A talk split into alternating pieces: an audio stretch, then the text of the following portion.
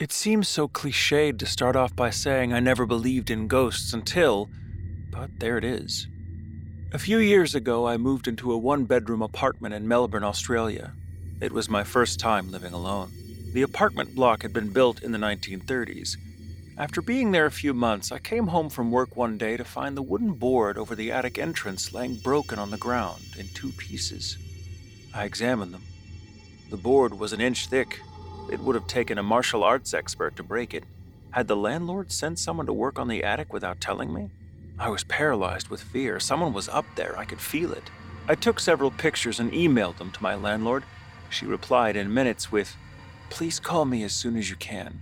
Over the phone, she assured me the board would be replaced and that the previous tenants had experienced the same thing. A month later, I bolted awake at 4 a.m. to find myself covered in goosebumps.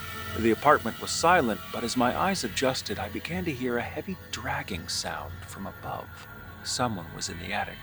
The noise ruled out the possibility of an animal. It sounded like a person lugging a sack of potatoes across the floor. After about five minutes, I worked up the courage to switch on the light and creep toward the attic door, armed with a cricket bat.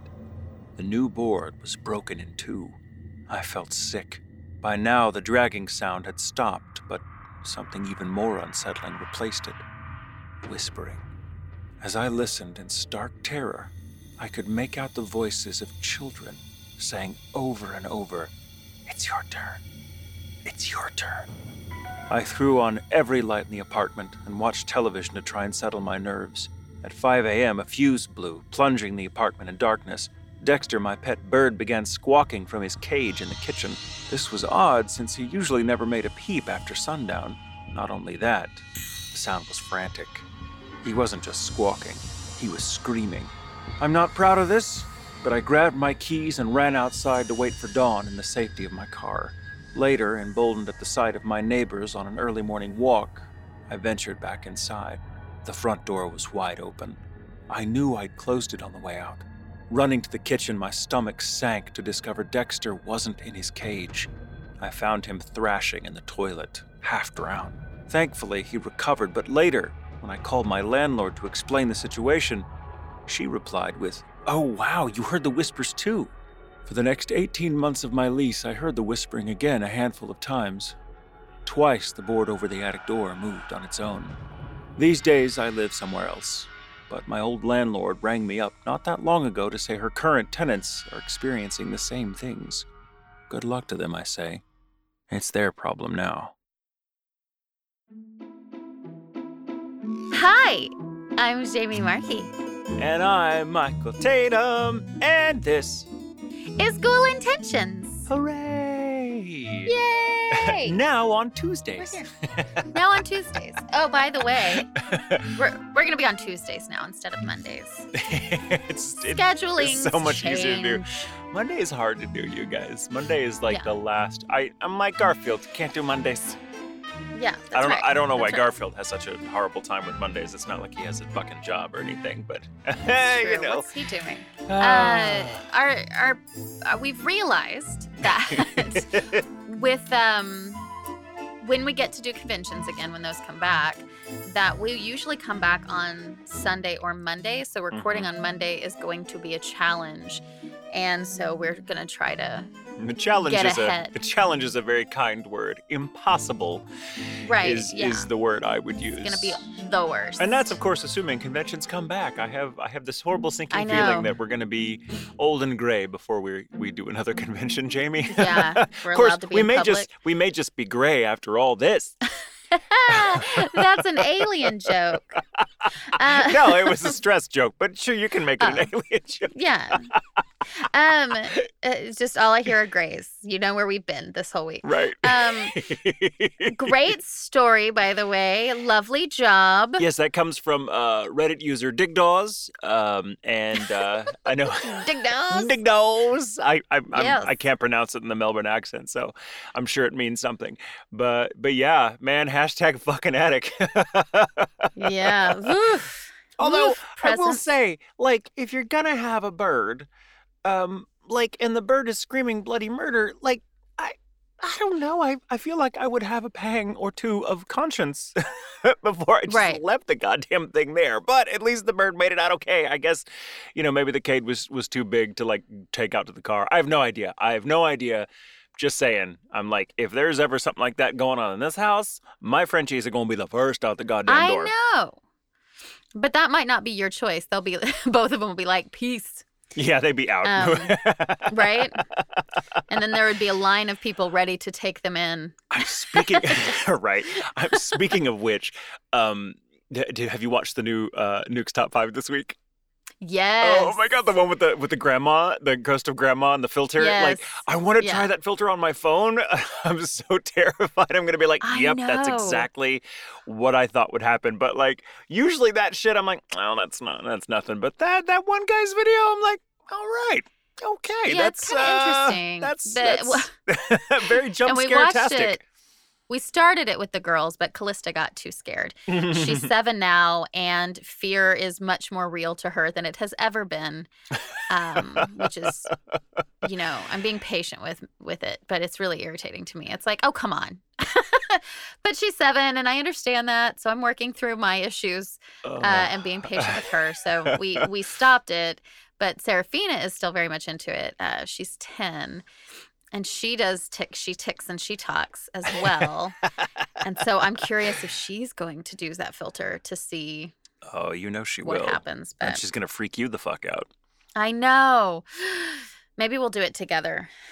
Oh, that'd be great. See what happens. So Freak great. out Jack. Get Jack to say, "Oh, that's weird," That's and then weird. just Callista to cr- crumble into a pile of tears, fear tears. I had uh, my thing. my godson when I was growing up. When I was like in my early twenties, I had a godson who was uh, probably in his. I guess he was about six or seven years old at the time, and he and his buddies loved ghost stories. So my his mom and I would tell stories all the time. But they had a little friend who was just a drama queen, and she was like, "I want to be included in the ghost stories, Daddy." and we'd start Yeah. telling them, and she'd be like, "No, no, don't tell me. I'm scared." And I'm st- I'd Mhm. stop telling him. She'd be like, "No, no, you have to continue the story." I don't know why I'm, I'm making her sound like one of the children from Mary Poppins. She was not. I like but it though. But yeah, I was just like, "Why you want me to tell you the goddamn story if you're never gonna be scared?" Bro, I got all That the is stories. Callista right now. She wants to know, but she's too scared. And then she's like, I can't go to pee by myself. It's too scary. Can you And and it's can you tell me the story in a non-scary way? And then you find yourself having to be like, okay, so the person was murdered. Uh, the person was, um, yeah. uh, an axe touched them a lot, uh, and and they um they went away. And then that was it. And that was- Yay. they had an itch. and that doesn't sound much better. axe scratched it and got rid of all itches forever. Touched by an angel, an axe wielding Yeah. angel. Um, yeah. But uh yeah, we're trying to to work through that. Now, she'll play video games fine. She's no problem you know, shooting someone and having them explode in front of her in a video game. But the scarabs and the mummy, those are too much. Those are too scary. And the mummy. What was the dumbest thing you were scared of as a kid that you can't even relate to anymore? Like, why the fuck was I scared of that? Like, what, do you have anything like that? I don't imagine you were afraid Um, of much as a kid. I somehow just can't square that with what I I, was know afraid of, of dolls in the dark, and I am still But you're afraid still of scared of of so I am not really big on growth. So I, I, you were scared of them, and they just kind of evolved and matured into a uh, distaste. Uh, I that's was, true. Now I just de- like I detest them. I used to be terrified of elevators. Um, Oh, and yeah, not no. because I was claustrophobic, because I wasn't claustrophobic. I used to like hide in my toy box all the time and it didn't bother me. Like closed in spaces weren't an issue, but something about an elevator just bugged the shit out of me and I hated being on them. Uh, now I'm fine, of course, because I'm on elevators all the time. It's where I live. But man, when I was a kid, I could not shake it. Like my parents and my brother thought I was full of shit. They're like, "Come on, you're being a drama queen." But then we had to. We were on vacation somewhere, and we had to get on an elevator and like go up like 30 floors to our hotel room or some shit like that. It might have been three, but I was a kid. Um, and my parents say I had like a straight up panic attack in the elevator, and I'm like, I don't remember. I just blacked out. And they're like, okay, he hates elevators now. So I um, wonder why. I don't know. I don't know. Maybe I died in an elevator in a previous life, or maybe I was just like, I don't feel safe when I'm moving in something that I can't see out of. Maybe that's Right. maybe that's the the thing. I also used to hate um, uh, uh, not Ferris wheels, uh, carousels. I didn't want to get on a carousel. That I have no idea. I just thought they just freaked me out in some indefinable way, and now I'm like, no, no, I think they're cool. Now I want like a, I want one in my house. Yeah. Maybe the music. The music can be kind of creepy, circusy. Yeah, I guess, but this was Yeah, be, this was maybe. even before I developed my my distaste for clowns. So distaste. my, I have a my, distaste my for dolls. I find them revolting. Yeah. My Oh. uh one of the things that one of the benefits of the fear that has happened is um she now is afraid of dolls. And I'm like, well, let's like, get rid of them. We like, don't need them in this house. We can take them. care of that right now. Welcome, welcome to my side. And Seraphina just thinks it's hilarious. So, I um, okay, so yeah, sorry. So- today's title what is our title, Jamie? is Delusions of Morality. Oh, that is from Aliens, the movie Aliens. Um, and the whole line is I admire its purity, a survivor unclouded by conscience, remorse, or delusions of morality. And that line uh, was said by Ash, who was played by the great Sir Ian Holm, who passed away on the Oh. 19th. May he rest For those peace. who don't know him, um, if you haven't, if you don't know him as Ash, you might know him as Old Bilbo from the Lord of the Rings and the Mhm, Hobbit mhm, films. mhm. Napoleon and Time Bandits. That's a big one. yes, yes. But my favorite is the priest Vito Cornelius from Uh-huh. The Fifth Element. Yeah. That's what my favorite thing. So he was awesome. that is our title, though Delusions of Morality. Uh, it seemed appropriate given our Given our- topic. Yeah, yeah. Oh my God! And Jamie, I'm gonna. I guess I'm starting us off today, right? With Yes, the conclusion. yeah, you got to finish it. Although uh, there's not really a conclusion, because I mean, it's there's a big old question mark in this whole thing. But I mean, you know, before I begin, uh, I do have to address some errata from last episode. Um, the author of The Real Men in Black is Nick Redfern, not Redfern. I said his name like I'm. I said his How name. I'm embarrassing. so sorry. I said his name like a British person. And he is a British person, but it's Nick Redfern, R E D F E R N. So if you want to check out those books, that's the name I need to give you, not the other one. There is no Nick Redfern, as far as I know, who's written a book about the Men in Black. Uh, also, I mentioned a guy uh, who wrote a book called They Knew Too Much About Flying Saucers. We will be talking a little bit more about him today.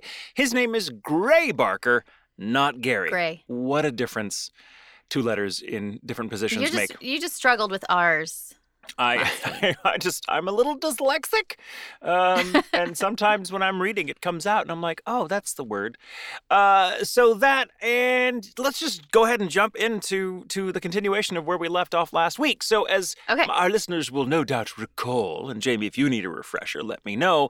Um, when we left off last week, Albert Bender had disbanded the IFSB uh, at the command of three ominous, dark suited strangers who appeared to him in his stepfather's attic where he lived. Uh, this was in 1953. Now, the story, as told by Bender's colleague, Gray Barker, in his book, They Knew Too Much About Flying Saucers, assumes that these men were FBI agents. Uh, this version carries considerable weight on the face of things since Barker claims Bender told him the story not long after it actually happened. Yet, the encounter as described in Bender's book, The uh, uh, Flying Saucers and the Three Men, published nine years later in 1962, paints an altogether different picture because, according to Bender, the sinister trio was decidedly not of this world. I just I just love saying that. Um, for one thing, if you'll recall, in the blink of an eye, these men were able to transport Bender to a high tech underground lair in Antarctica, where he was permitted to chat with who else? Aliens. Uh, on condition, of course, that he never reveal what was discussed. Should he ever be tempted to go public with his knowledge, excruciating headaches would remind him of the power these bizarre beings seemed to possess. Now, if you find all that straining the limits of belief, don't worry, you're not alone. Uh, but it's worth considering that that may very well be the point. See, the esoteric jargon and half cocked pseudoscience bandied about in Flying Saucers and the Three Men read like something out of an Ed Wood movie. It's absurd. And by absurd, I'm talking about Merriam Webster's secondary definition of the word, quote, ridiculous, arousing amusement, or derision.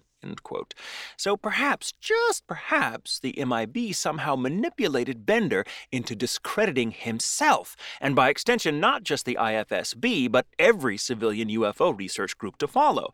Perhaps the events described by Bender through the lens of hindsight are written in a kind of code, like Lewis Carroll. So we can think of flying men and the, or flying saucers and the three men as kind of a, a through the looking glass allegory, meant to be unpacked only by an elect enlightened few.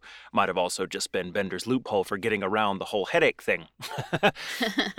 Um, but for all that, the Antarctica angle sets Bender's story apart from the horde of MIB encounters that cropped up in its wake. What interests me more are the details his story has in common with those told by other ufologists, especially the details that seem to smack of the supernatural. But we'll get to that in a second. One more note about the disparity between Bender's version of the story and Gray Barker's version of Bender's story. Now, whether or not you ascribe to the theory that the MIB are government agents enlisted to shall we say, discourage UFO witnesses from coming forward, it is a matter of public record that J. Edgar Hoover ordered a copy of Barker's book, They Knew Too Much About Flying Saucers, the year it was published. This just so happened to be the same year the famous Robertson Panel was formed. What is the Robertson Panel, you ask, or was the Robertson Panel? Well, it was a committee of government appointed scientists assembled on the CIA's recommendation after the Air Force put out Project Blue Book.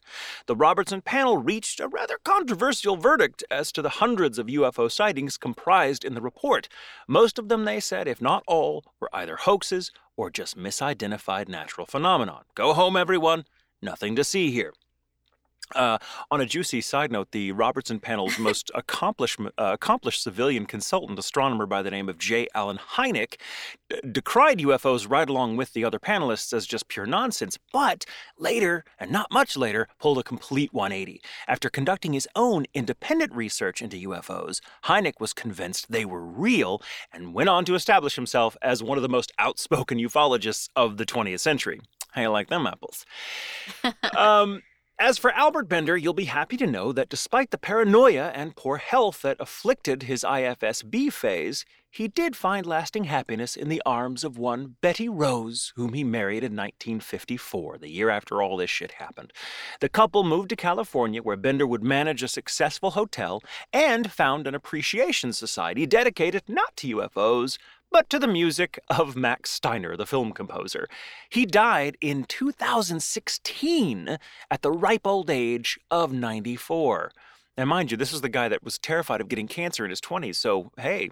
Huh. Lucky, right. lucky him. Uh, but going back to the 50s and, and onward, um, I hinted that other MIB visitations were happening around the same time, and that these were also packed with bizarre features before the crazier details of Bender's experience were known.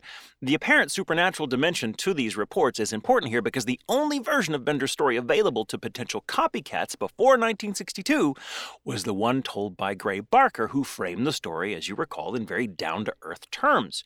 Hell, it's possible Bender may have even inserted the paranormal elements of flying saucers and the three men into his story after the fact because he was eager to kind of square up with what the MIB legend had since become.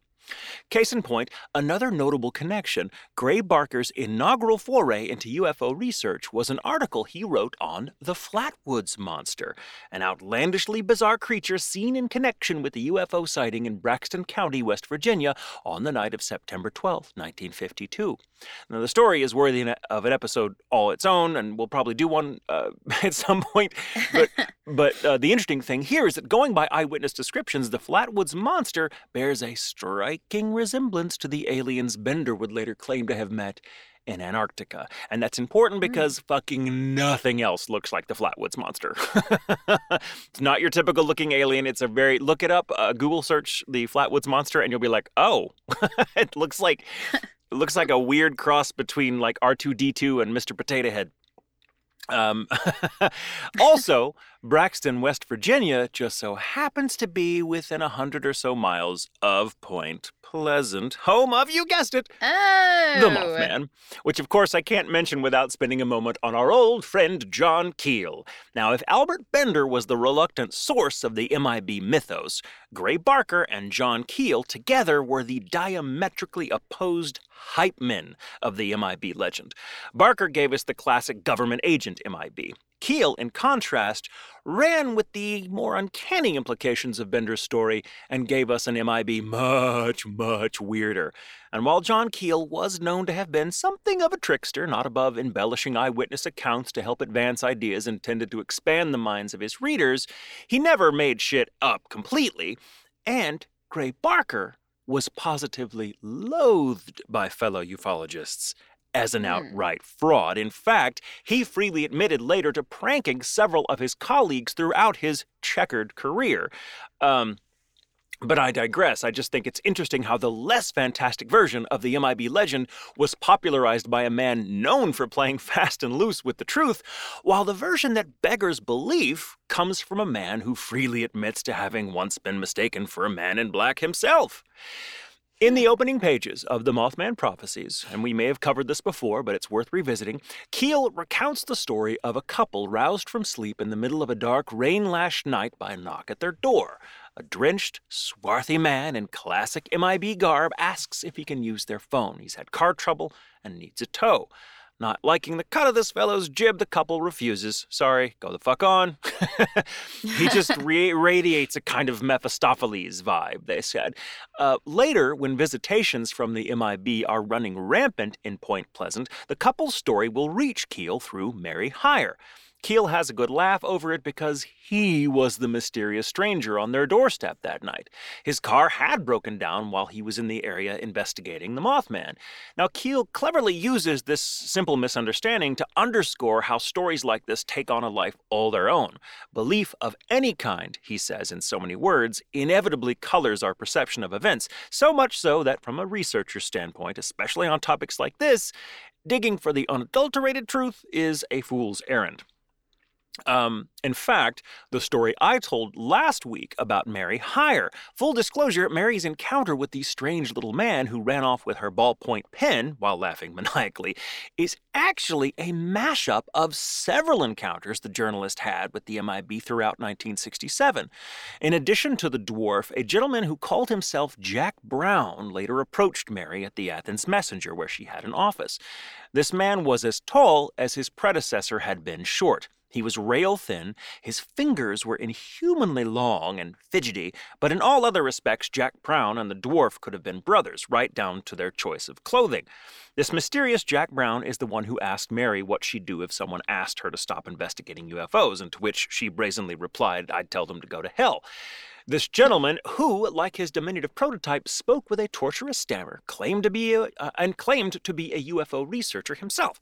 Mary asked if he knew John Keel, who at that point she'd been working with for several months, and the man became visibly upset, uh, ultimately saying John Keel is a liar. Incidentally, after leaving the Athens Messenger office, this Jack Brown fellow paid a visit to Mary Carpenter, an early Mothman eyewitness who had a harrowing run in with the creature while driving home from church. Carpenter developed conjunctivitis as a result of her encounter with the Mothman, and though she'd spoken to several people about it initially, after talking with Jack Brown, she clammed up on the subject of Mothman for almost 30 goddamn years. Conjunctivitis. Pink eye. She got. Pink eye. Pink Uh, spink- from it? specifically, a kind of pink eye that comes from overexposure to radiation. oh, I was like. Yeah, not like. what they shit in her eye? Like what? Yeah, yeah, she was. The That's what- Mothman just like shot on her face. No, no, it's it's. Yikes. So there are there are multiple kinds of conjunctivitis, and um, Okay. the, the the the pink eye you can get. Well, the pink eye that you can get from the brown eye is not what is not what happened to Mary Carpenter. Okay. um, okay. Uh, John Keel's own encounters with the men in black compete with Albert Bender's for all out weirdness, minus the Antarctica detail. Uh, during one such visit, when a trio of black suited weirdos was putting the screws to Keel in his apartment, one of them, it said, rifled through his kitchen sink, or rifled under his kitchen sink, and produced a bottle of Clorox bleach. What is this? He asked Keel in a dry, utterly unaffected monotone. Keel explained it was bleach. The man opened the bottle and shoved it under Keel's nose, repeating the question. When Keel repeated his answer, the man took a huge swig and passed the bottle off to his companions. Between the three of them, they gulped down the Clorox in seconds with no ill effects. Keel took this to be an egregious display of power. The message was clear these entities were not subject to the laws of our reality, and they could still get COVID. Um, don't fucking drink bleach, you morons. Uh, I say with love to only the people that applies to. Uh, now, closer to Bender's encounter in time is the tale told secondhand to UFO researcher Harold T. Wilkins, whose source preferred, for reasons that will become clear, to stay anonymous. In 1953, the same year Bender was magically transported to Antarctica, albeit nine years before that part of the story would uh, go public, an attorney's office became the focus for MIB activity. According to Wilkins' source, two tall, inhumanly gaunt men whose style of clothing you can probably guess at this point appeared unannounced in the attorney's office one afternoon where the source worked. Without ceremony, without paperwork, or even the ghost of an explanation, these odd characters were immediately given high level positions within the firm. Only the boss appeared to have any knowledge as to who these men were or what the fuck they were doing there, and he wasn't talking. Uh, the appearance and behavior of these men quickly set their coworkers on edge. Their hands and wrists, for example, moved with an almost surreal fluidity, like they had no joints in them. The source described the men as acting like they had only a kind of abstract understanding of how human beings behaved. Uh, they proved completely bedazzled, not bedazzled, that's not the word. Baffled, bebaffled, bedeviled. They were covered in glitter and rhinestones. And the They hot were- glue was a mess. they were completely baffled by simple things like doors. And while we can Oh. feasibly chalk these antics down to a couple of yahoos playing the part for reasons best known to themselves, one detail rather pulls the rug out from under that interpretation, provided we take it at face value. These men also exhibited inhuman strength. One of them left a half inch deep imprint of his hand on a metal filing cabinet just by leaning on the goddamn thing. Ugh. A startled coworker, convinced that these men were up to no good, contacted the FBI in secret, as you did in those days, before a field agent could show up to uh, assess the threat. However, the two men had vanished, never to be seen again. Now, with stories Wow. like these reaching ufologists by the truckload throughout the 50s and 60s, by the 1970s, the men in black had transformed from, uh, in popular consciousness, from government agents to beings akin to, uh, more akin to dark entities from ancient folklore. Consider this chilling tale from Dr. Herbert Hopkins, a GP from Orchard Beach, Maine. A patient named David Stevens from the nearby town of Oxford, Maine, confided in Hopkins that he'd experienced a period of missing time after seeing strange aerial lights in October of 1975.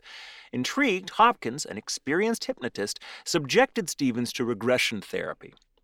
Little did the good doctor realize that by opening the door to Stevens' repressed memories of alien abduction, he was in fact inviting a visit from the men in black.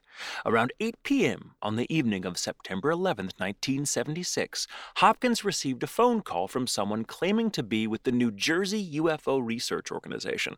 Uh, they wanted to interview Hopkins about the David Stevens case. Was he free that night? Could they use his home? Hopkins agreed, unaware that no such organization existed. In hindsight, Hopkins' decision to let the caller interview him at home was incredibly reckless, especially given that his house had been broken into twice the month prior. Also, he'd somehow failed to get the man's name before hanging up. Hopkins felt later that he'd somehow been tricked into the encounter. Under normal circumstances, he would never have let a stranger into his home. Turning on the porch light for his impending visitor, Hopkins was shocked to find the man already walking up the driveway to his front porch. No mode of transportation was visible, nor was there a payphone anywhere nearby that could account for the man arriving so quickly after hanging up. This was way before cell phones, bear in mind. Right. Even stranger, when the guy showed up, Hopkins just nonchalantly let the bastard in. In his book, The Real Men in Black, Nick Redfern describes Hopkins' visitor in detail. Quote, The man's clothes and Homburg hat were utterly black. His suede gloves were gray. His skin was deathly white, and his body was skinny in the extreme, as was evidenced by the fact that the man's wrinkle free suit was clearly way too large for his sickly looking skeletal frame. More astonishing, when the man sat down and removed his Homburg hat, Hopkins could not fail to see that he was devoid of any hair on his head. There was not even any telltale stubble. In addition, he lacked both eyebrows and eyelashes. The man's bright red, extremely thin lips stood out dramatically in contrast to his milk white skin. Hopkins' dog, a German Shepherd Collie mix, barked frantically upon the man's entrance, tucking its tail between its legs and darting into a nearby closet for the duration of the man's stay. Unfazed by the dog's reaction, the man got down to brass tacks and began grilling Hopkins on the Stevens case. His questions, though, were odd not in line with what Hopkins had expected. This guy seemed fixated on mundane details with little to no obvious relevance to the Stevens experience. He spoke in an emotionless, robotic monotone with no discernible accent, and at one point, he placed a gloved hand to his lips, and Hopkins noted in disbelief that the gloves were stained red. The guy was wearing bright red lipstick. Now, here, things took a rather sinister turn. The man informed Hopkins that he, Hopkins, had two coins in his left pocket. Though he hadn't put them there himself, Hopkins was astonished to find that indeed what the man said was true. The man then instructed Hopkins to hold one coin in the palm of each hand and focus on them without looking up. Under no circumstances was Hopkins to let his gaze wander to the man until it was, he was told it was safe. Hopkins watched dumbfounded as one of the coins took on a pale blue color and proceeded to evaporate right before his eyes. Ew. Do you recall Barney Hill? the man asked. Hopkins was now allowed to look up. Of course, he remembered Barney Hill. Barney and his wife Betty were the first UFO witnesses on record to describe what would later become the classic abductee experience back in 1961. Hopkins had been obsessed with the case. The visitor claimed that Barney had died in 1969, quote, because he had no heart, just as you no longer have that coin. Ugh. All at once, Hopkins understood this was a threat. The man ordered Hopkins to destroy all data relative to the Stevens case, assuring him he'd know if the order wasn't followed. Having spelled out his purpose, the visitor's speech began to slow down. He rose unsteadily and wobbled to the door, offering a clumsily worded explanation to the effect that his energy was draining.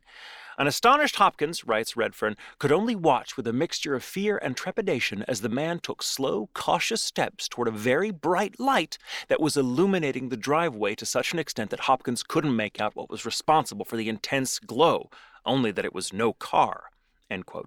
Hopkins rushed to the kitchen window for a better look at what sort of vehicle this man was getting into, but in the few seconds it took him to get there, the street was empty. Unsurprisingly, Hopkins swore off investigating alien abductees for good, demagnetizing all of the tapes of his interviews with David Stevens and burying every file in his possession. Alas, this did little to assuage the side effects of this unsettling visitation. For weeks afterwards, the Hopkins household was plagued by poltergeist activity. Hopkins had nightmares of the man in black hovering over his bed, the ghastly face growing larger and larger until it filled the room. The phone rang off the hook day and night with calls reminiscent of the one that gave Albert Bender splitting headaches. Eventually, it all stopped, but the experience left Hopkins a changed man. Ufologist and latter day expert on Men in Black, Brad Steiger, raises a fascinating point about Hopkins' story the visitor's ability to dematerialize a metal coin.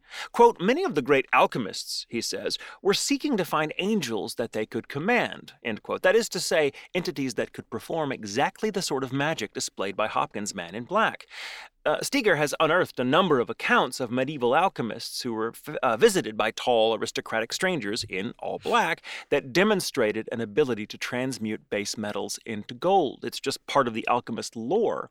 Steiger's observation gives us the perfect segue, it turns out, into an MIB encounter I find absolutely enthralling for batshitted craziness. um, yeah. Though relatively recent, it has to do not with UFOs but with a study of Arthurian legend.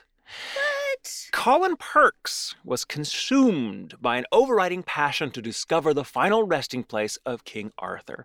Years of research uh, led him to believe the grave was somewhere near an old abbey in Glastonbury, England. In 2000, as his toils were coming to a head, Perks got a phone call from someone claiming familiarity with his work. The caller, a woman, spoke in careful, clipped tones, asking Perks if they could meet in person.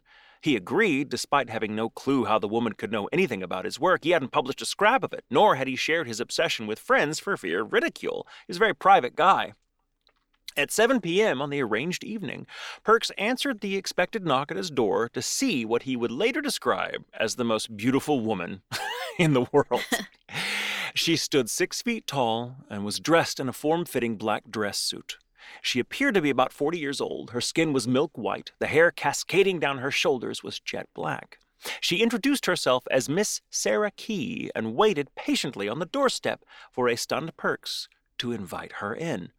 The conversation started out on the wrong foot. Sarah claimed that she and her colleagues had followed Perks's efforts for years. Perks shot back that this was rubbish. His research had been kept secret. Miss Key nonetheless rattled off detail after detail, proving that she was indeed acquainted with what Perks had been up to. She went on to claim that the final resting place of King Arthur was in fact the portal to a nightmarish realm teeming with creatures straight out of Lovecraft. These beings, she said, would wreak unmitigated havoc if allowed access to our world. As Perks tried to process what this woman was saying, she leaned in close. You cannot begin to understand the enormity of what stands before you, she said. That is why I am visiting you and not someone else. Unless you let this matter drop, that someone else will come calling, and believe me, you do not want that. Key showed herself out in as businesslike a manner as she arrived, leaving Perks scratching his head. But the stubborn Englishman wasn't about to let some unhinged stranger scare him off the fulfillment of his life's work. He ignored Miss Key's warning and proceeded as planned. Quote, around 9 p.m. on Saturday night in early November, writes Nick Redfern, Perks was driving home from the city of Bath along a particularly long stretch of tree shrouded road. Oddly, given that this was a weekend evening on the fringes of a bustling city, Perks said that he saw absolutely no other cars. End quote. Suddenly, his headlights fell across a figure standing in the middle of the road. Perks jammed on his brakes. As his car screeched to a halt, Perks saw to his horror that the figure was standing around seven feet tall and sporting two massive bat like wings. Its Ooh. skin was horrifically translucent, revealing the skeleton and delicate network of veins beneath.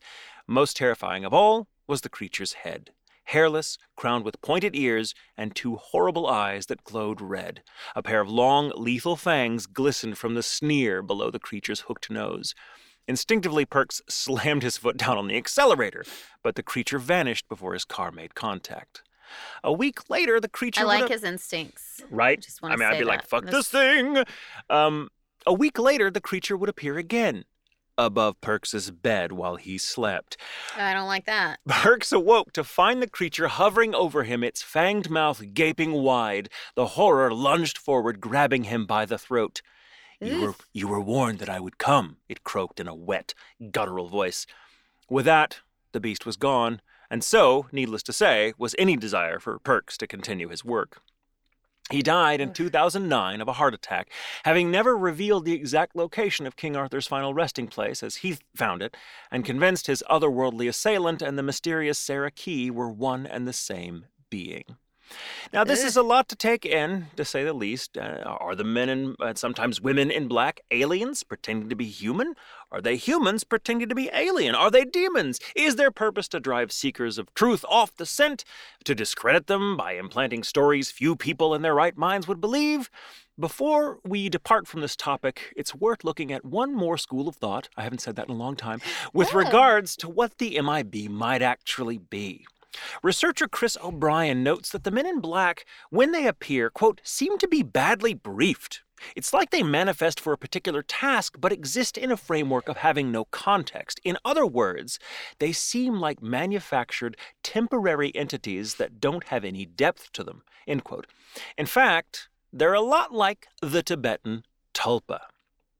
Now, to Oh. understand what a tulpa is, let's look at the life and work of Alexandra David Néel, a Belgian French explorer and the first Western woman to be granted the title of Lama in Tibet.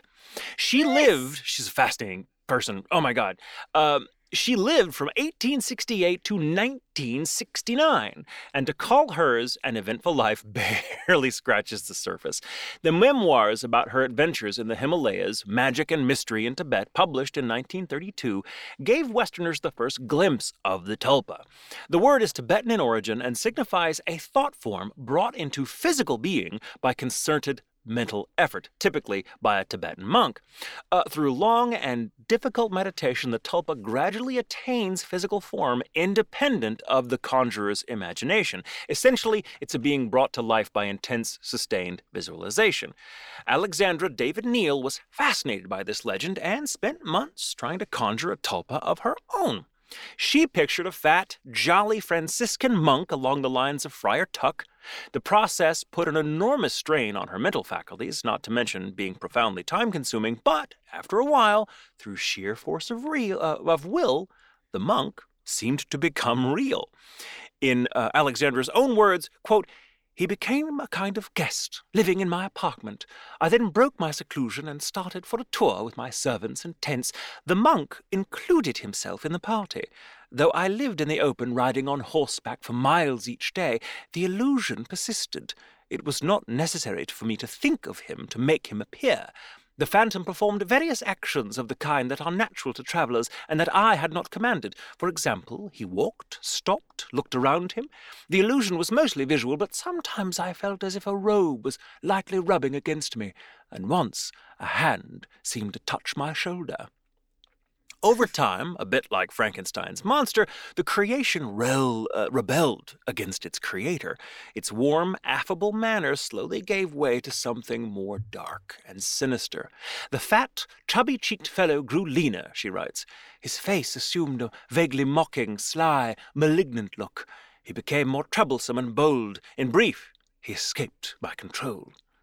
Realizing the situation was getting out of hand, David Néel decided to dematerialize him. The tulpa, however, did not go quietly. Only after a strict regimen of intense meditation lasting six months, during which the tulpa Ugh. fought tooth and nail, did Alexandra David Néel succeed in banishing it back into the confines of her mind.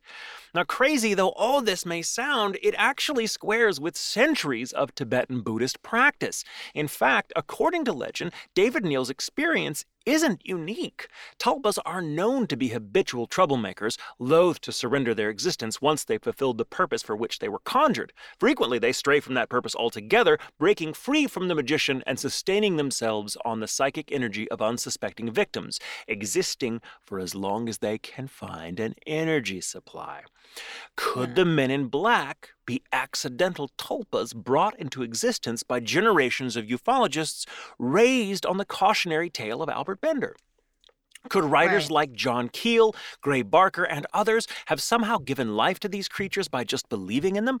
Could it be the MIB encounters take on such bizarre, absurdist dimensions because these suit wearing menaces are, in effect, struggling to exist moment to moment, feeding on the fear and bewilderment of those to whom they manifest?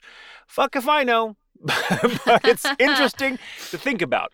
And Charles Fort. Well, there's that there's Oh, that conversation too with like Slender Man and some of the newer Right, right. creations of yeah. If enough people believe it, is it real?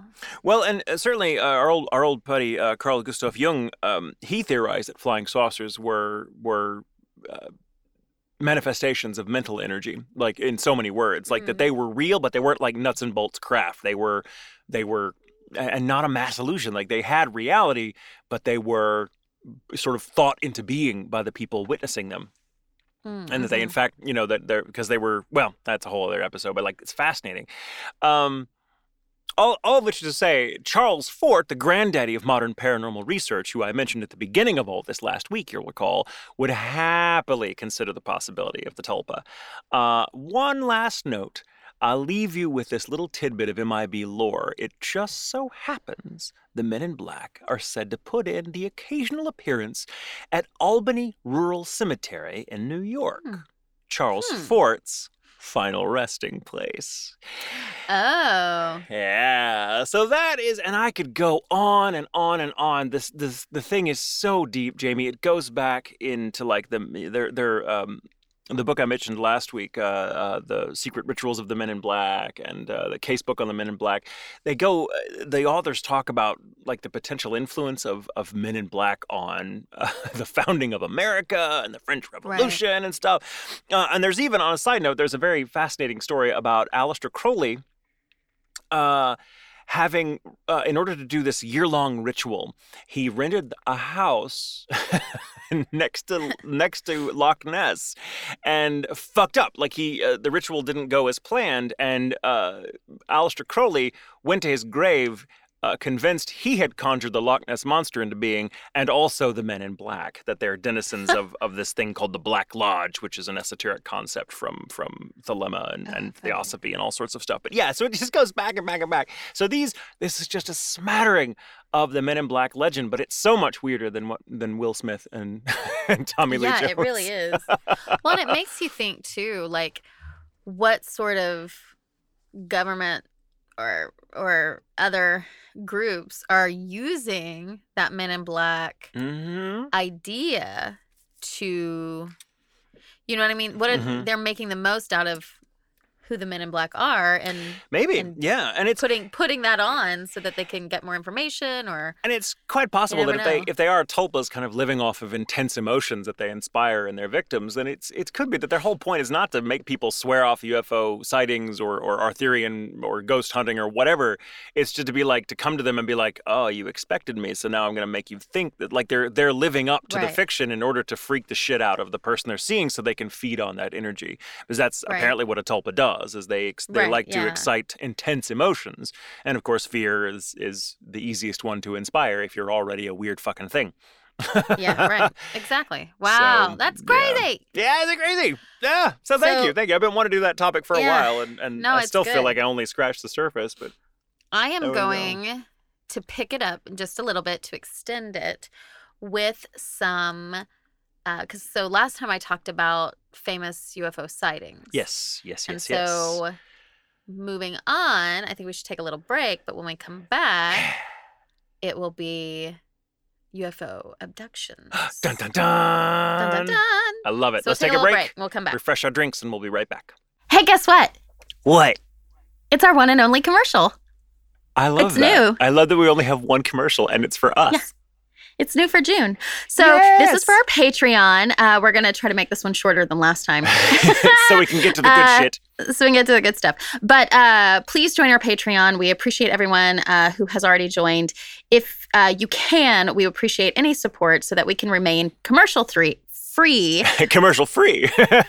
for free Three. for the Commercial free. podcast. So that Yeah. means no commercials except for this one for the podcast. Um, you guys really help us, and uh, we really, really appreciate it. We have a Discord that's available uh, depending upon the tier. You can go to patreon.com slash ghoul intentions to find out those different tiers. If you choose the Discord tier, we have two Discord chats per month. yes. We'll have, uh, what days are those, Michael? Uh, this month it'll be June 16th for the uh, Phantasms, correct? Or no, for for No. That's uh, sorry. June 16th will be the All Skate, and uh, as we like to call it, where everyone on the Discord can can uh, come and ask us questions. And uh, the one for the Phantasms will be June 30th. That's uh, both times will be at 7 p.m. Central Standard Time. That's right. and uh, it should be a blast. It should be. So, uh, if you want to join the Discord chat, you have to be on one of those Discord tiers. I think they start at $8, um, but you can join several different types of tiers. So, go check that out. Please support us. We appreciate everybody who is so supportive. And don't forget to continue sending your stories to ghoulintentions.com on the menu. Thank you so much. There you go. I got Dot bit me. Dot bit you. She did. Was an accidentally. um, accident. She was just playing, right? And okay. we were playing but i mean it, it hurt i was like ow i thought like it, was- I felt it on the top of my um my nail Ow. i was like oh you know ouch and then um i caught up I, I mean she got in trouble for playing too hard and i sent her to the other room and she was was surprised she didn't realize she had got me She's that like, hard. And, But I would never. Right. And then um, I was like, geez, that hurts. And I got up and turned my hand over, and she bit through my finger. And there was blood everywhere. So we got it cleaned off the couch. Thank God for that enzyme clean, cleaner. it's amazing. it, it like you dabbed it. It took the blood right off of our cream colored couch. Oh And God. then, um, Shit. but I mean, it bled and it bled. And I have been painting this week no. because we're getting the girls' room. You know, we're painting it, and so it's got stripes and everything. So it's Mhm. yellow and then pink and like teal and yellow striped on the big wall. Uh-huh. And so I've been doing that. Oh no, I dropped my thing. And uh but I've been doing Oh. it with like a hole in my finger. And I need to pour more alcohol in it because I can feel that Ew. maybe it's not 100% clean. Ew. gonna wash it. It hurts. I don't know. It's very. Ugh. I don't. I didn't realize how much I use my ring finger. Yeah. It's crazy. Like I, so we Gus is uh, very active. Like when he, well, I mean, more than Genji, which is not Yeah. saying a lot. But like he'll when he plays, he plays, and he gets kind of rough. And um, it's we have a problem with him with other dogs because he wants to play with every dog. He wants to play rough. Like he's not aggressive, but he wants to wrestle, and he doesn't realize when other dogs are like, "Back the fuck off, kid. I don't want to Yeah. play with you. I'm not playing. I'm gonna fuck your shit up." And he's like, "Oh yeah, yeah, yeah." Blah, blah, blah. And so it's just we're just waiting for him to get the shit kicked out of him by Yeah. another dog because we're like, oh, Gus, come on, you're he gonna needs be. to come over and get some Dexter play. It is funny how when he plays with Genji, Genji will play rough, and eventually Genji like. And so here's the thing, and I gotta film it. Um, the chair in the bedroom is just tall enough for him to get under it. Uh, but Genji Mm. can't. And so he'll go and fuck with Genji, like bite at his ankle or something, and then run away and dive under the chair so Genji can't follow him. And then he'll come back out. And when Genji walks away, he'll come back out and do the same thing. It's fucking hilarious. I'm like, it's the Yeah. cutest goddamn thing. But one day Genji is just going to fucking eat his lunch. Yeah. Mm. Oh, for sure. Mm. Yeah. Mm-mm. Um. Okay. Okay. Enough about dogs and, and broken fingers. Uh, uh, uh. Let's get into these stories. Alien abduction. Alien abductions. Of course, I found several stories from Ranker, but they're all from Reddit. Mm, mm, mm. So I'm going to use the Reddit users. User. So the first one is anonymous. Um, apparent they've deleted their account since they've said it. So Uh-oh. of course this They've is been, all Reddit. they've been visited by the men in black. I guess so. Um, that's all Reddit, so who knows? But they are supposed to be real stories. Mm, okay. So, okay. I can't fa- say for sure what happened to me that night, but here is what I know. I was driving home for the weekend from school at Indiana University. It takes me about two hours to get home, and I left Bloomington around 10 p.m. At exactly 10:53, I am on a rural stretch of the two-lane highway I take home, and I notice what appeared to be flashing lights behind me. I thought, great, I'm going to get pulled over. So I turned onto the next country road about a quarter mile from where I noticed the lights. As the car came to a stop, I started to open my glove box and get out my registration and proof of insurance. The lights suddenly disappeared and no Mm. car drove past. Now, here is where the story takes a turn for the weird. And I am sure you guys will think I just make it all up because it really does seem like something straight out of a typical UFO movie or story. The electronics in my car started to go haywire. The radio was Oh. randomly changing stations while the volume kept going up and down, while the dome lights and headlights started to flicker and turn off and back on. Ooh. This was at 10:56 p.m. Ugh. I start thinking to myself that my battery must be failing, or else I have a short somewhere in the electric system of my car. So I lean down to pop the hood so I can take a look at the battery. And that is the last thing I remember doing. Uh oh. The next thing I know, I open my eyes and see nothing but the night sky full of bright stars. It was a cold night, and it seemed like I had never seen the stars that bright in my life. I sat up and looked around and saw absolutely nothing. Nothing at all. I was in the middle of a field, surrounded by corn stalks left over from the recent harvest. Don't you hate it when that happens? It's the fucking worst. I'm like, God damn it! I told you guys to take my keys. As I started to come to my senses, I started to freak out. Where am I? Why the fuck am I asleep in the middle of a field? Where the fuck is my car? I got up and started walking toward the distant headlights I could see from a road about half a mile away. When I got to the nearest intersection, I looked at the signs, which read 350 North and 50 West. I was half a mile away from my car, which was just right off the main road. I started walking toward the headlights I could see on the main road. I can't say how long it took me to walk the half mile, but it couldn't have been more than 10 or 15 minutes. When I arrived at my car, all the lights were out. My battery had died which struck me as odd because I couldn't have get, been gone for th- that long. I looked at my phone, which was sitting on the passenger seat, and the time was 2:17 a.m. Over Ooh. 3 hours had passed since I turned off onto the side road for the flashing lights behind Oof. me. Ugh. I remember sitting in my car completely dumbfounded, wondering what the hell had just happened to me. After about half an hour of just sitting there, I remembered that my battery was dead, so I got on, on the phone and called AAA to come out and give me a jump. It took about half an hour for them to get out to me since I was a good distance away from the nearest town, during which time I just sat in silence, running through the possible scenarios in my head concerning what had just happened. to this day, I couldn't tell you what really happened to me that night. All I know is I can't think of any plausible explanation as to why I woke up over half a mile away from my car in the middle of a cornfield more than three hours after I had stopped. I've only shared the story with one other person, my uncle. I'm sure people would either look at me like I'm crazy or they would call bullshit on the whole story. And I can't blame them. If somebody came to me with a story like that, so cl- that so closely mir- mirrors the stereotypical encounter story, I probably wouldn't believe them either.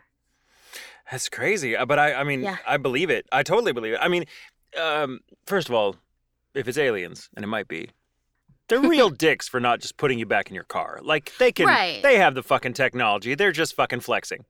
Yes, exactly. Like, well, we'll leave you over here. So you have to walk like half a mile back to your car in the fucking right. 2 a.m. Like, fucking, fuck you. Fuck you. Like, really? God damn it. They must have been so. It's like someone breaking into your house day. and shitting on the stove.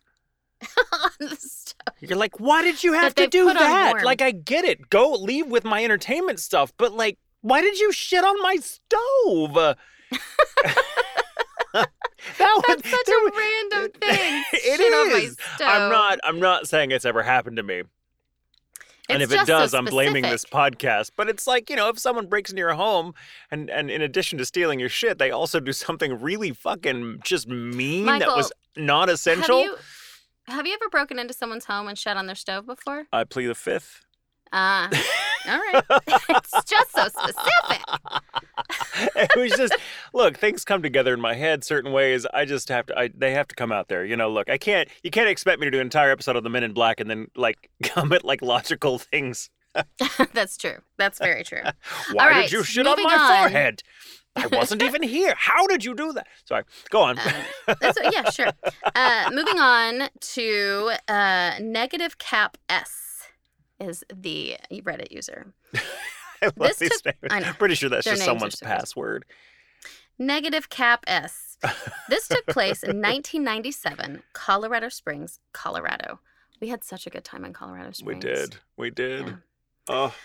Oh, we might have been. A, we might have had an alien abduction ourselves. That's where I could feel my pants. right. It was aliens. And that's where I could feel my pants aliens. a lot. okay. I was eight years old, playing in the sand volleyball court at the park down the street from my house. I was engrossed in my activity, burying my collection of Happy Meal toys in the sand and then digging them back out. Creepy. Relatable. I was looking just as you do. Bury, dig out. I used to bury, I used to freeze mine. I used to put mine in glasses of water and freeze them in the freezer. So oh, nice. you take them out and you take them out of the, the little plastic uh, cups they were in. You'd have these little blocks of ice of like frozen in time. uh, did you lick them until they like a popsicle? no, I'm gonna do that now. I'm gonna go do it now and like put different like flavor water in there, so it's like you know, uh, like oh, it's a blueberry ice man. I'm I was a weird child, and I am still a weird adult. Yeah, that's all right. No one's judging. we all like that about you. I um, hope so. Uh, uh, uh, I was looking down, but deci- decided suddenly that I needed to look up because the world around me had lost all sound. There was no longer any ambient noise, no traffic noise from the busy streets just a block over, no more dogs barking, no more birds chirping. I looked at the street that bordered the park, and that is when I saw it. It looked like a stealth bomber turned sideways, nose leading, one wing down toward the road and the other pointed up to the sky. It was completely shiny black in color, as tall as a house, and shaped like an arrowhead. It was cruising the street at three miles per hour, just gliding over the road. I watched it for maybe 20 seconds. As soon as it had passed behind some two story houses and out of my sight, I got my hearing back full force. I ran home with my pee soaked pants and never spoke a word of it to anybody. that one is so weird. That's a very weird one. And I could also see like that like you can't tell that story because your parents will be mad at you for were you burying your happy meal toys again? Again? So far away from the house? Um Wow. Yeah, that one's weird. And the and the sound to lose the sound. Yeah. That's so. Crazy. I'm not gonna lie, the sound bit sounds a little like heaven. I'm like, oh, that'd be great. No noise at all. so quiet. Yeah, yeah. Okay, next we have Robert thirty one thirty one. Another password. right. We should be writing all this these is... down so we can get into these people's bank accounts. I know, right? Uh, this is the craziest UFO phenomenon, true story, and it came from my dad. Mm. In 1960s in Ethiopia, my dad is just a child, 9 years old at the time, playing with his best friend Gabriel after school. They were mm. playing in the fenced backyard of my dad's house.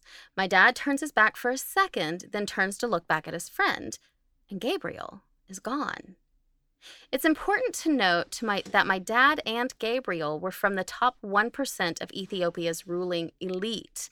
My dad's father was a minister of interior of Ethiopia, and Gabriel's father was a four star general of Ethiopia.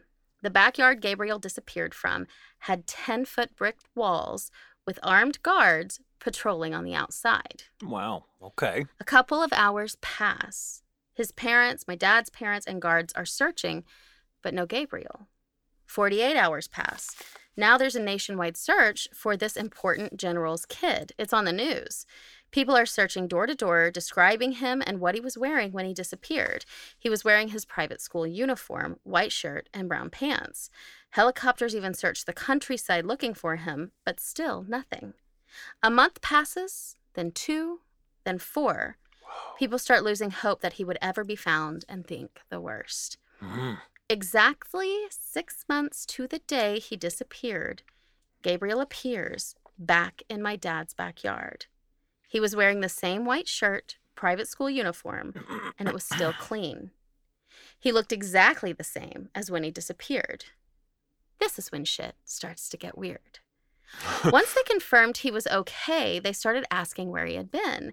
He said a couple of nice men took him on a trip. He was in a white room that glowed, and other children were there from uh, different countries. He said he was surprised that the nice men who looked like white guys could speak Ethiopian, and he could understand what the other children were saying, even though they were not Ethiopian.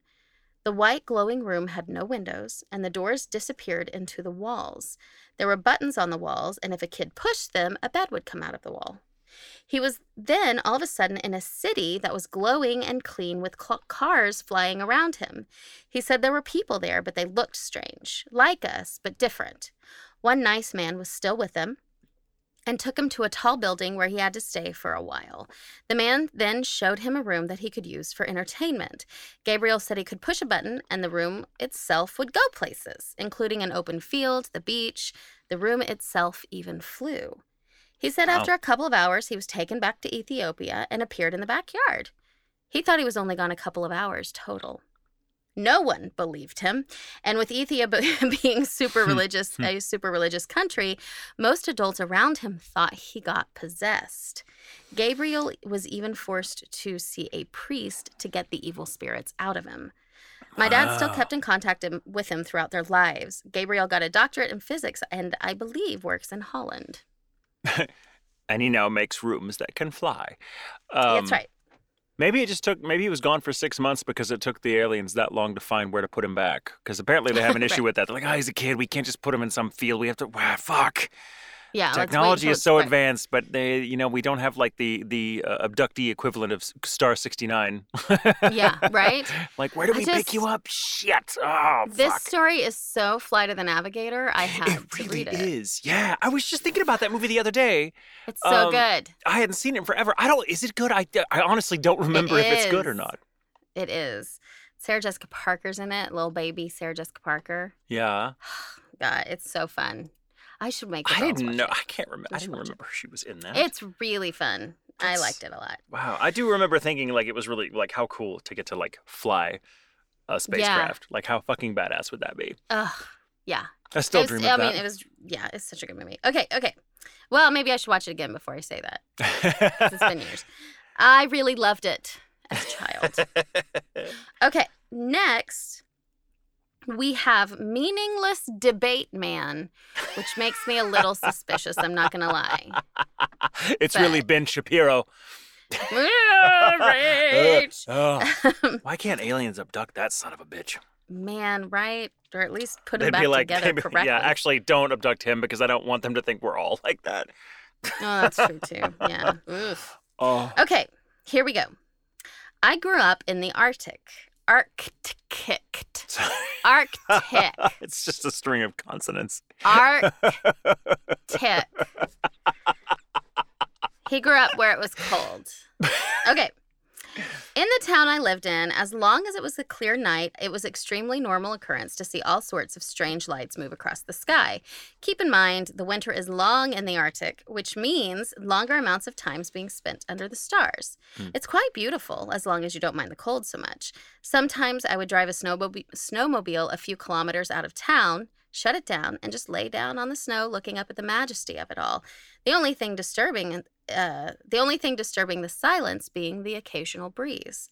Hmm. The northern lights are also a common occurrence. It doesn't happen every day, but often enough that they start getting ignored after a while, as long as they aren't too spectacular anyway. Hmm. One particular night, without asking my parents' permission, it was their snowmobile, snowmobile I decided to go on one of my midnight drives out of town. Um, I drove a um, few kilometers over the hill to find a spot devoid of light pollution from town, shut off the machine, and settled into a good spot to look up and be retrospective. Hmm. It wasn't all that interesting a like, scene. A consider few my life and my passing... choices and the fact that I just, you know, stole my parents' snowmobile. Right, just for a little while. hey, burn um, it. It wasn't all that interesting a scene. A few satellites passing here and there, some relatively boring activity affecting the magnetic field, etc. And then I started noticing a clicking noise. At first, I thought it was the sound of the snow machine cooling down as engines expand and contracts a lot in the cold. Um, but this, yeah, that makes sense, right? I read it kind of choppy, but yeah, engines no, I, expanding yeah. and yeah, the engine's cooling down. Right, right, right. Like that little but tick, tick, source, tick, tick, tick. Yeah, but the source of the sound definitely wasn't coming from that direction. My next thought was there must be an animal nearby, in which case I need to get out of there fast. You don't really want to mess with wild animals, but the clicking is far too regular for an animal to produce it. It was fairly mechanical sounding, and again, the source of, source of the sound is not coming from anywhere around me laterally. Hmm. It was coming from above. So naturally, I look up, determined to ascertain the origin of this strange noise. I see what I always see stars, northern lights, a lazy satellite crossing the sky, all normal stuff. But before I dismiss it altogether and begin heading home, I notice something strange in the aurora borealis. There were three radly, uh, rather strong points of light. I ignored them at first, thinking they were oddly symmetrical stars, but this proved false. They were definitely getting brighter. I kept staring in morbid fascination as they grew stronger and stronger, yet still only remaining single points in the sky. All the while, the clicking noise is getting louder and louder and more pronounced, almost like someone started with tapping a pin on a desk to clacking billiard balls together inside my head. Then it stops. The lights are gone, the clicking is not heard, and aside from being a little stiff, cold, and rather petrified, I'm fine. So I jump back on the snowmobile, thinking maybe I'm going crazy. The machine takes a little longer than usual to start up, and I'm beginning to worry, but soon it's running and I'm heading back to town. As I'm driving back, several plausible scenarios as to what occurred are running through my head. I'm thinking it could have been a helicopter from the mine or some strange northern lights behavior. Probably not that big of a deal. I pull up to my house. Lights are all dark. Strange. It wasn't that late when I left. I open the outer door as quietly as possible, remove my winter gear, and enter through the inner door. The house is quiet. Really quiet. My parents are teachers and are usually up late marking or watching TV.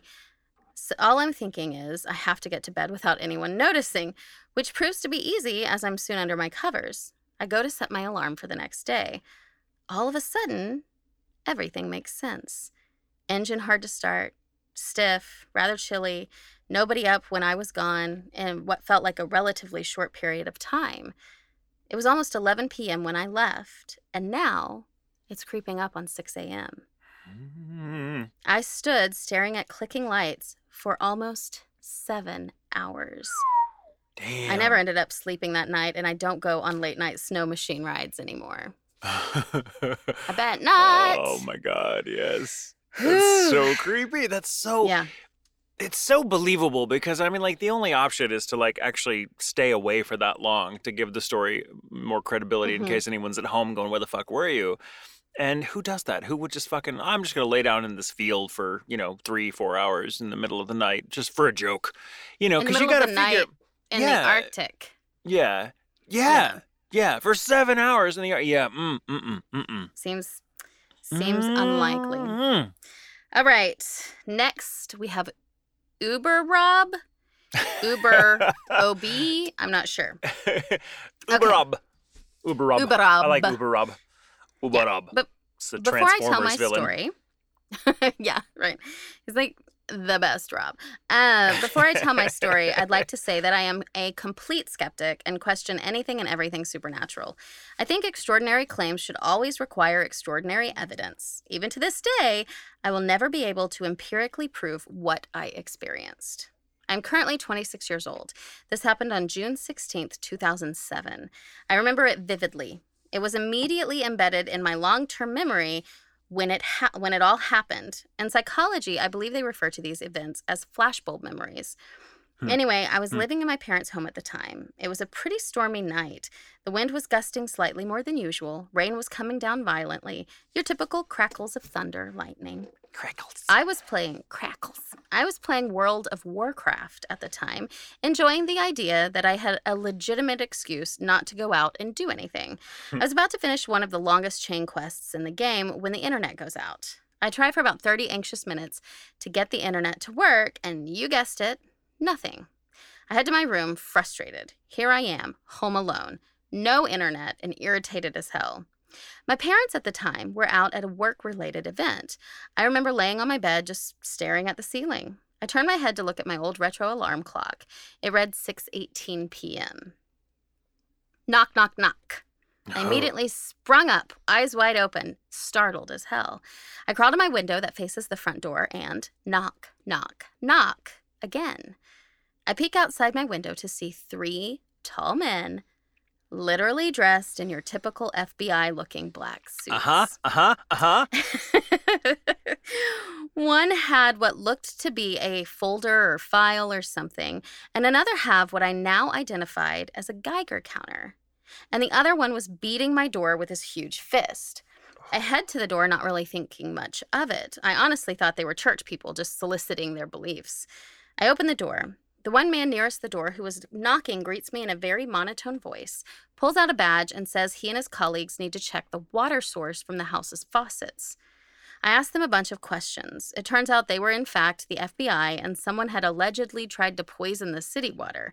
I called my parents to let them know what was going on. They okayed the situation. The guys in the suits didn't even check the water in my house. They had Mhm. some other group of government guys show up and check. I tried to ask if there was a motive or if it was a terrorist act. They simply said they couldn't talk about it in detail. Then, out of nowhere, all the lights in the house go out. It's pitch black. The guy in suits tells the guys in suits tell everyone to stay calm. They think it's just a power outage. The guys taking water samples turn on their flashlights. As one of the flashlights flashes over the tallest of the suited men, I see a reflection from his face. Oh. There was oh. metal under his face. What? That's what it says. The guy with the flash. I'm just like, what? The guy with the flashlight quickly directs the light somewhere else. A moment later, the guy with the flashlight says, Sir, it has begun. The suited guy with the Geiger counter turns it on. The thing just starts going haywire. Not even three seconds later, it felt as if I was being pulled into a million different directions. I could not see anything at first, just excruciating pain. I thought I was in the process of being disintegrated alive. Out of nowhere, I see nothing but white. I literally thought I was in what some religious people would call heaven. A man appears to me and smiles, swinging his arm in an inviting way as if I were entering a ballroom dance or party. I try to walk, but nothing. Then the white room gets sucked into itself, and I see my life flash before my eyes. I see everything Disneyland at five, my first kiss at 15, watching 9 11 happen on TV with mom and dad, everything. I see Earth suspended in space. I'm watching Earth from above, and then I fall. I am falling, heart racing, numbness, disbelief. I see the ground getting closer and closer. I know this is it, and I know I will die. Before I hit oh. the ground, I hear the monotone voice of the suited man say in my head, Do not static and white noise, no matter what. God. I woke up in my bed. What a place to glitch right. out. I know. Whatever do you, do, what? don't. Got it? Okay. Sure. I woke up in bed with a cold sweat and panic. I freaked the fuck out and ran downstairs to find my parents cooking dinner. I run back upstairs and see that the time is 6:22 p.m. I was relieved to find out but a dream. It was it was only a dream, but it gets creepy. I go back downstairs and ask my parents when they got home. They told me they've been home. Uh, they've been home as it was their day off. I asked how their company event went, and they said it was last week. Oh. I asked them what time I fell asleep. They told me they didn't know I was sleeping.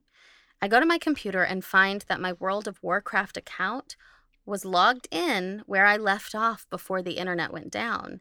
I check my computer for the date, and it was the 23rd. I have literally no memory of a full week. Oh. I try to recall what had happened in my dream, but it was a blur. I go back upstairs and see that it looked like someone went through my closet. I searched around and freaked the fuck out. The exact same Geiger counter the alleged FBI agent was holding oh, no. was in my closet. No. What? I've never told anyone about this until now. I still have the Geiger counter and I don't know what to do with it. I've spent since spent the last decade trying to put the pieces together. I just live day by day as an ordinary person, hoping they don't return. and be like, "Hey, bro, sorry, we left our Geiger counter." Yeah. Oopsies. Oh, you're like, sorry, I I uh, I pawned it. Yeah, oopsies. it's at the Goodwill now. Yeah. Ooh. So I thought we'd end, yeah, that oh. on the uh, oh, that's a little bit of Men in. Black creepiness when they leave yes. a little something behind. That happens from time to time. Yeah. Uh, but it's always like something ridiculous that you can't use. It's like, what? What the fuck am I going to do with the Geiger counter? right. Just make sure that there's no and do not what? No matter like, what? Well, no matter what, what, you do, no do, don't what. write about the Geiger counter on Reddit. it's shit. oh, damn it. You should have been more specific. Man in black. Gosh. Damn it. Of all the times, yeah. I think they just do that to fuck with you. They just do that to fuck with you. Yep. Oh, definitely. Man. Oh, that's good. that's good. Yeah, nice creepy stories. Ooh, thank you very much, Jamie. No problem. I just wanted to you know, send them this one out with a you know a nice, creepy. it's lost time. Just lost time. Want people to get up from yeah. this uh, podcast and be like, "I've been in a field for seven hours." You're welcome. we'll leave the recording and be like, "We were recording for twelve hours." What?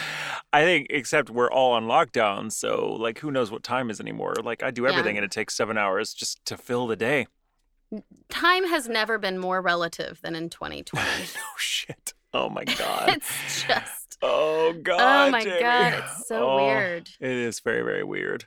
Yeah. But thank you guys for listening to, Yes, thank to you, uh, thank these you. episodes. If you have any, if you liked it, let us know because I know we kind of strayed from our normal topic of ghosties and stuff and decided to, to Yeah. kind of focus on aliens and UFOs because that's also Fortean and, and paranormal and weird and creepy. So if you liked it, let us know. And if you have any other ideas or if you have similar stories, you can Yeah, send those any- in too. UFO stories, Men in Black stories, ghost stories, of course, are always acceptable. Mm, mm, mhm. Um, Alien ghosts. alien ghosts with missing time and hearing footsteps. yes. Hashtag. all in one. hashtag fuck a skylight, I guess. We're just we just don't like anything. No, we Uh. hate everything. we just hate everything. Oh gosh. All right. Well, everybody, thank you again. Ghoulintentions.com. You can submit your stories there. Um, Discord and our patrons, thank you so much. Um, I think we have our next Discord is next week. I'm sure the commercial has that date on it. Um, hope so. you know, it's on there. Uh, but anyway, thank you guys so much. Stay safe Stay sane.